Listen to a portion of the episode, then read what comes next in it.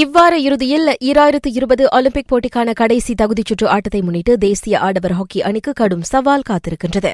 லண்டனில் great Britain அணிக்கு எதிரான ஆட்டத்தின் போது கடும் குளிரையும் தாண்டி தேசிய அணி அடுத்தடுத்து இரு ஆட்டங்களில் களமிறங்க வேண்டிய சூழ்நிலையை மலேசிய ஹாக்கி சம்மேளனத்தின் தலைவர் கோடி காட்டியிருக்கின்றார் இதுவரையிலான ஆயத்த பயிற்சிகள் நல்ல முறையில் நடைபெற்று வருகின்றன. அணி வீரர்களின் உடல்நிலையும் சீராக இருப்பதாக அவர் தெரிவித்தார். மலேசியா ஆக கடைசியாக கடந்த ஈராயிரத்தாம் ஆண்டு ஆஸ்திரேலியா சிட்னி ஒலிம்பிக் போட்டிக்கு தகுதி பெற்றது. அதன் பிறகு நீடிக்கும் வறட்சியை இம்முறை முடிவுக்கு கொண்டுவர மலேசியா இலக்கு கொண்டிருக்கிறது.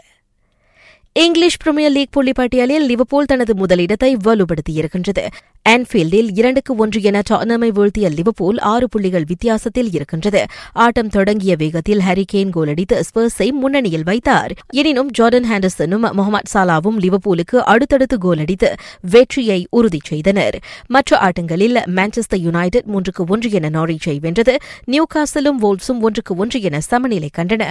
ஆர்சனல் கிறிஸ்டல் பேலஸுடன் இரண்டுக்கு இரண்டு என சமநிலை கண்டது. மெக்சிகோ எஃப் ஒன் பந்தயத்தில் மர்சடிஸ் ஓட்டுநர் லூயிஸ் ஹாமில்டன் வெற்றி பெற்றார்.